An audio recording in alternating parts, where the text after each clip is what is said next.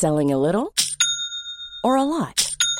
Shopify helps you do your thing however you cha-ching. Shopify is the global commerce platform that helps you sell at every stage of your business. From the launch your online shop stage to the first real life store stage, all the way to the did we just hit a million orders stage. Shopify is there to help you grow. Shopify helps you turn browsers into buyers with the internet's best converting checkout. 36% better on average compared to other leading commerce platforms because businesses that grow grow with Shopify. Get a $1 per month trial period at shopify.com/work. shopify.com/work. Eu sou Mário Persona e essas são as respostas que eu dei aos que me perguntaram sobre a Bíblia. Você já deve ter escutado muitas histórias, muitos argumentos, muitas teorias conspiratórias a favor e contra o Natal. Eu mesmo publiquei um texto de autor desconhecido colocando as bases bíblicas para o não reconhecimento do, do Natal como uma celebração cristã. Mas aqui eu vou contar uma história de Natal diferente, mas prepare-se porque ela é uma história diferente mesmo.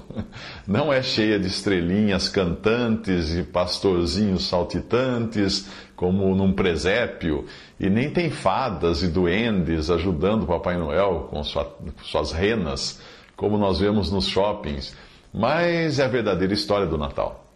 Era uma vez, há muito tempo, sem neve e nem dezembro, alguns homens sábios, ninguém sabe se eram três que chegaram do Oriente a Israel, para visitar a criança que tinha nascido para ser rei de Israel. Como eles souberam do nascimento? Bem, foi Deus quem revelou isso a eles e usou uma estrela para guiá-los. Um cometa, será? Eu não acredito. Já vi um cometa que às vezes anda e às vezes para sobre uma casa? Ah, era realmente uma coisa que Deus fez, um sinal dado por Deus. Eles chegando a Jerusalém, os sábios descobriram que estavam com um probleminha. Israel já não tinha mais um rei judeu, eles tinham Herodes, que era um idumeu ele nem era um rei judeu, nem vinha de família de israelitas. E ele também não queria nem um pouco descer do trono. Ele ficou por isso perturbado quando soube que aqueles sábios estavam em busca do menino que nasceu para ser rei dos judeus. E não apenas ele ficou perturbado, mas toda a população de Jerusalém. Já viu, né? É isso que acontece. Todo mundo ficar perturbado porque outro rei iria tomar o lugar de Herodes. E veja que Herodes nem era de Israel. Pois é, ninguém queria Jesus. Na verdade, é isso que, acontecia. O pessoal era da opinião de que em time que está ganhando, ganhando bem, não se mexe. Né? Isso tem muito em política. Essa história você encontra nos evangelhos, principalmente em Mateus. Em outro lugar, aparece o que as pessoas de Jerusalém estavam realmente pensando de Jesus. Não queremos que este reine sobre nós, diz em Lucas 19, 14. Isso não é novidade nenhuma, porque a gente já nasce assim, inimigos de Deus inimigos de Cristo. Não se engane, eu e você nascemos assim. Romanos 5, 10 explica muito bem isso. Mas vamos continuar nossa verdadeira história do, do, Natal. Aí o rei Herodes, ele mandou os principais sacerdotes e escribas, que eram os teólogos e doutores em divindade da época, pesquisarem o que estava escrito nas profecias dos antigos profetas. Sabe o que eles acharam? Eles acharam essa passagem: E tu, Belém, terra de Judá, de modo nenhum és a menor entre as capitais de Judá, porque de ti sairá o guia que há de apacentar o meu povo de Israel. Isso está em Mateus 2,6. Aí então o rei armou o seu plano. Ele perguntou aos sábios que, que haviam chegado procurando a criança, uh, que na verdade a palavra sábio ali é a interpretação correta é sábio para, para a palavra que aparece no Evangelho como magos, né? não eram magos no sentido de quem faz magia ou quem faz shows de mágica, não. Eles eram sábios, na época os sábios eram chamados de magos ou algo semelhante, homens, homens sábios que tinham conhecimento das ciências da época. Então Herodes perguntou aos sábios quando foi que eles viram a estrela para ele poder calcular, calcular direitinho a data de nascimento do novo rei. E ele pediu também que os sábios avisassem quando encontrassem a criança. é, por quê, né, que ele queria? Herodes disse que queria ir até lá adorar o menino, mas nada, o que ele queria mesmo era matar a criança. Você já percebeu como a história da paixão e morte de Cristo começou muito tempo, muito tempo antes daquela cruz? É. A verdadeira história do Natal tem o seu desfecho na cruz do Calvário, mas ela já começa ali com a rejeição e o desejo de morte contra Cristo Jesus. Finalmente, os sábios, guiados pela estrela, chegaram à casa onde estava o menino. Ué, casa? Uh, não é manjedoura, cocheira? Casa? É isso mesmo, casa. A Bíblia fala de casa. E a, e a história da cocheira, da manjedoura, do burrinho, da vaquinha de presépio, como é que faz? Ou cadê a gruta de algumas versões desse presépio? Ora, Jesus nasceu mesmo num lugar humilde. Sim, ele nasceu numa cocheira, ele nasceu num lugar uh, onde havia os animais, né? Uh, mas, e o seu primeiro berço foi uma manjedoura, foi um, um coxo onde ele colocava comida para o gado. Bom, não havia lugar para ele.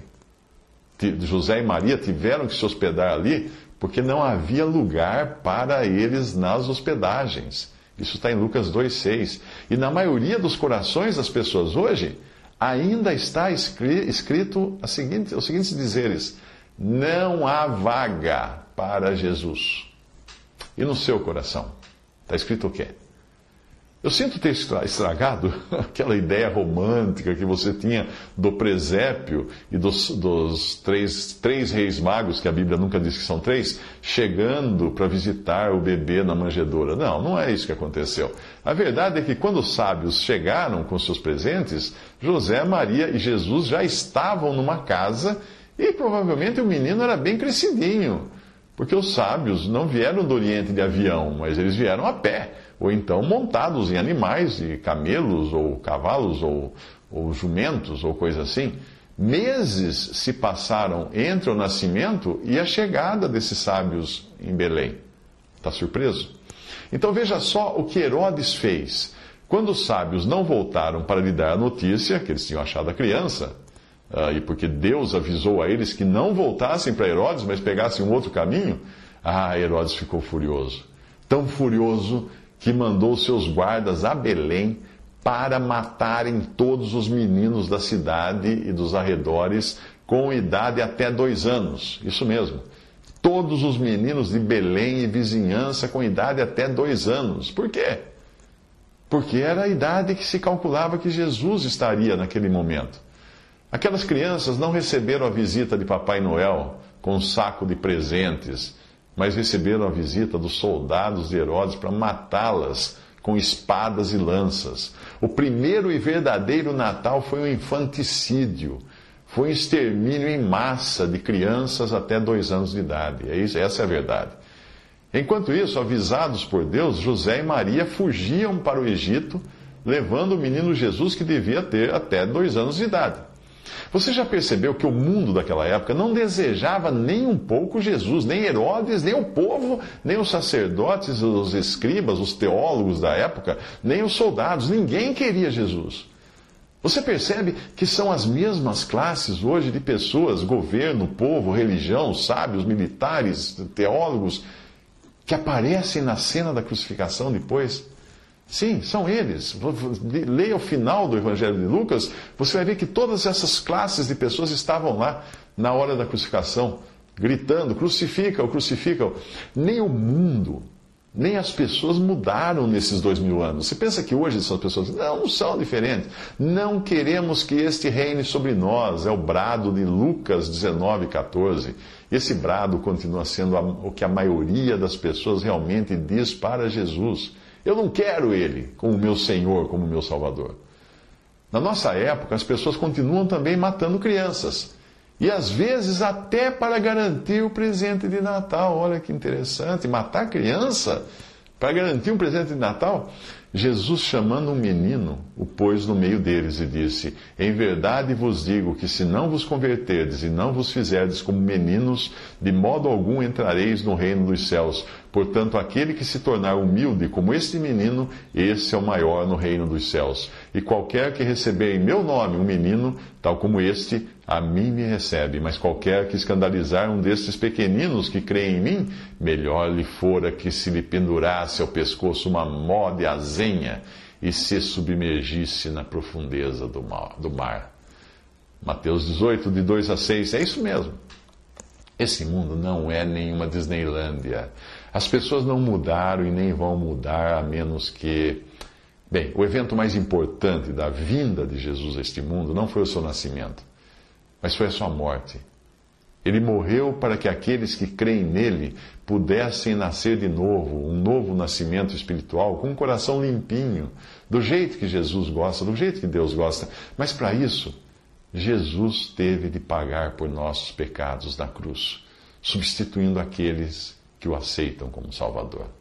Talvez você esteja perguntando agora por que eu falei que que até crianças são mortas para garantir a presença de Natal, porque em alguns países, principalmente na África, existe um grande comércio de diamantes e pedras preciosas. E as disputas para ficarem com essas minas entre os diferentes grupos tribais ou grupos do governo inclui, por alguns grupos, decepar as mãos de crianças e matar crianças daqueles que das aldeias próximas às minas. Isso você encontra bastante informações sobre isso na internet. Mas eu falei aqui que Jesus teve que pagar os nossos pecados na cruz, substituindo aqueles que o aceitam como Salvador.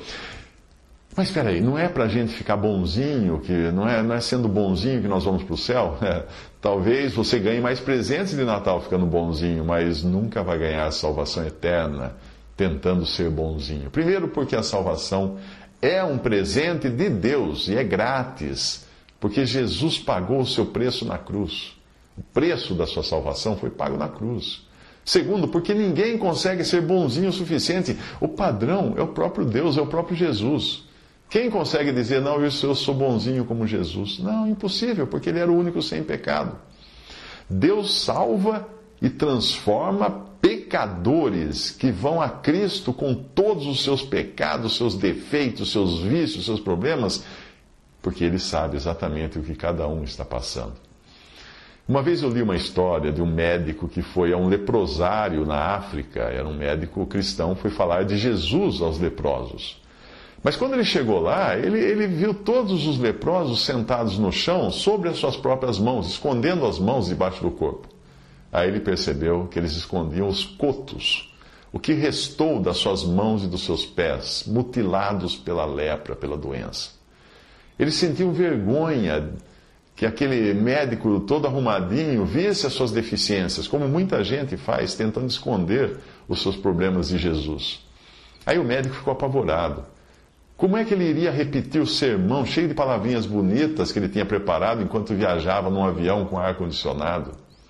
Ele achou melhor esquecer aquele sermão. Ele olhou para aquelas pessoas e disse algo mais ou menos assim: Eu venho de um lugar onde eu não passo fome, eu tenho casa para morar, eu tenho saúde, tenho dinheiro, tenho muitas coisas que faltam para vocês aqui. Eu não sei o que é passar fome, eu não sei o que é dormir ao relento, eu não sei o que é ser leproso ou aleijado das mãos e dos pés. Então não tenho nada de mim para falar a vocês, mas eu vou falar de alguém que sabe o que vocês estão passando. Eu sou médico e eu sei que grandes pregos cravados nas mãos e nos pés mutilam a pessoa. As mãos param de funcionar, os pés também. Eu quero dizer a vocês que Jesus um dia ficou com suas mãos e seus pés mutilados, pregados numa cruz. Ele morreu ali sem poder se mexer, totalmente inválido por mim e por vocês. Ele sabe bem o que vocês estão passando. É para Ele que vocês devem olhar. É nele que vocês devem crer. Ele entende o que vocês estão passando. Quando o médico terminou de falar, todas aquelas pessoas, homens e mulheres, velhos e jovens, meninos e meninas, levantaram suas mãos expondo as suas mutilações. Eles não queriam mais esconder os seus problemas de Jesus. O Senhor conhecia muito bem cada um deles porque Deus amou o mundo de tal maneira que deu o seu Filho unigênito para que todo aquele que nele crê não pereça, mas tenha a vida eterna. Porque Deus enviou o seu Filho ao mundo não para que condenasse o mundo, mas para que o mundo fosse salvo por ele. Quem crê nele não é condenado, mas quem não crê já está condenado, porquanto não crê no nome do unigênito Filho de Deus. João 3, 16 a 18. Evidentemente, não cabe ao cristão ser um estraga prazeres, mesmo porque muitas pessoas realmente desfrutam da oportunidade de reunir a família, visitar amigos e presentear nessa época que é chamada de Natal. Eu já fui muito radical nesse sentido, sabe? Eu, eu não consegui nada com isso, com o meu radicalismo. Hoje eu participo com a família numa festa que eu considero uma tradição familiar como é o dia de ação de ações de graça nos Estados Unidos, ou como o dia, primeiro dia do ano também em todo mundo. Ah, mas não, não, não, não passa o Natal como se fosse uma celebração religiosa, porque não tem fundamento bíblico para isso. E se eu sei que alguém irá me presentear nessa data, eu também compro um presente para aquela pessoa. Porque seria uma indelicadeza, uma falta de educação, recusar o presente da pessoa ou deixar de retribuir o presente. Existe também o lado comercial da coisa, e de nada adianta a gente reclamar de um dia chamado Natal, que realmente movimenta o comércio, quando a maioria de nós acaba se beneficiando disso. Ou porque nós trabalhamos numa indústria que vai vender mais por causa do Natal, ou trabalhamos em lojas também, ou mesmo em serviços como um bancário, um garçom, uma manicure, uh, nas mãos de quem vai parar o dinheiro das compras, das festas, das pessoas se embelezando para participar delas. Uh, se algum cristão quiser realmente tratar a questão de, do Natal a ferro e fogo, o melhor então é procurar uma atividade profissional que não se beneficie desses picos de vendas que são como Natal. Mas eu acho que vai ser difícil, não? Ainda que você decida ir morar no campo e plantar trigo, obviamente as suas vendas de trigo vão melhorar porque mais gente vai comer panetone no Natal.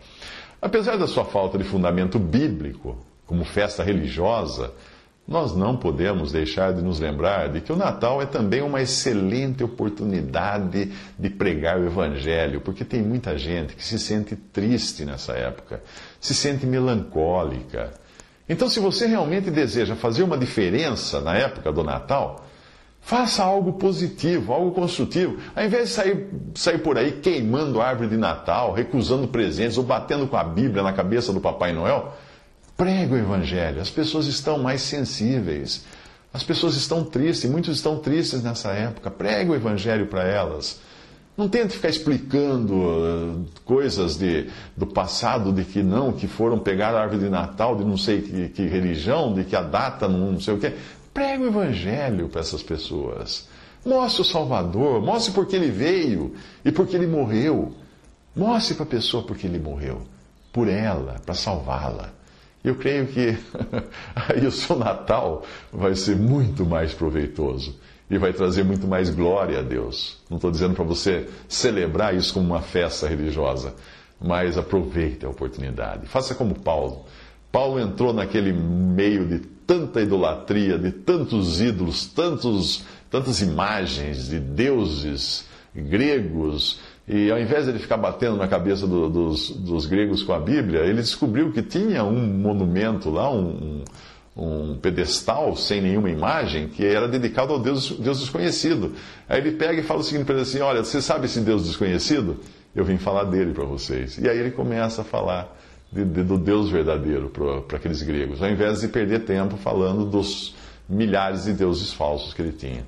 Então pregue o evangelho nessa época. Aproveite, dê um presente para alguém e dê também um folheto evangelístico, um livro que fale do evangelho, alguma coisa assim você vai ser mais produtivo e mais útil para a glória de Deus.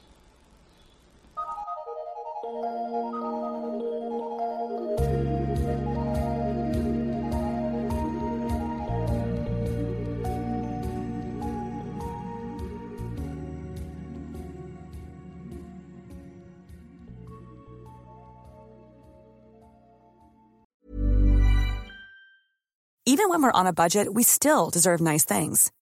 Quince is a place to scoop up stunning high-end goods for 50 to 80% less than similar brands.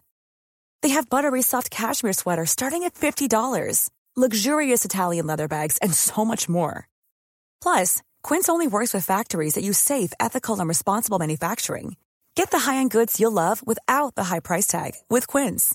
Go to quince.com slash style for free shipping and 365-day returns.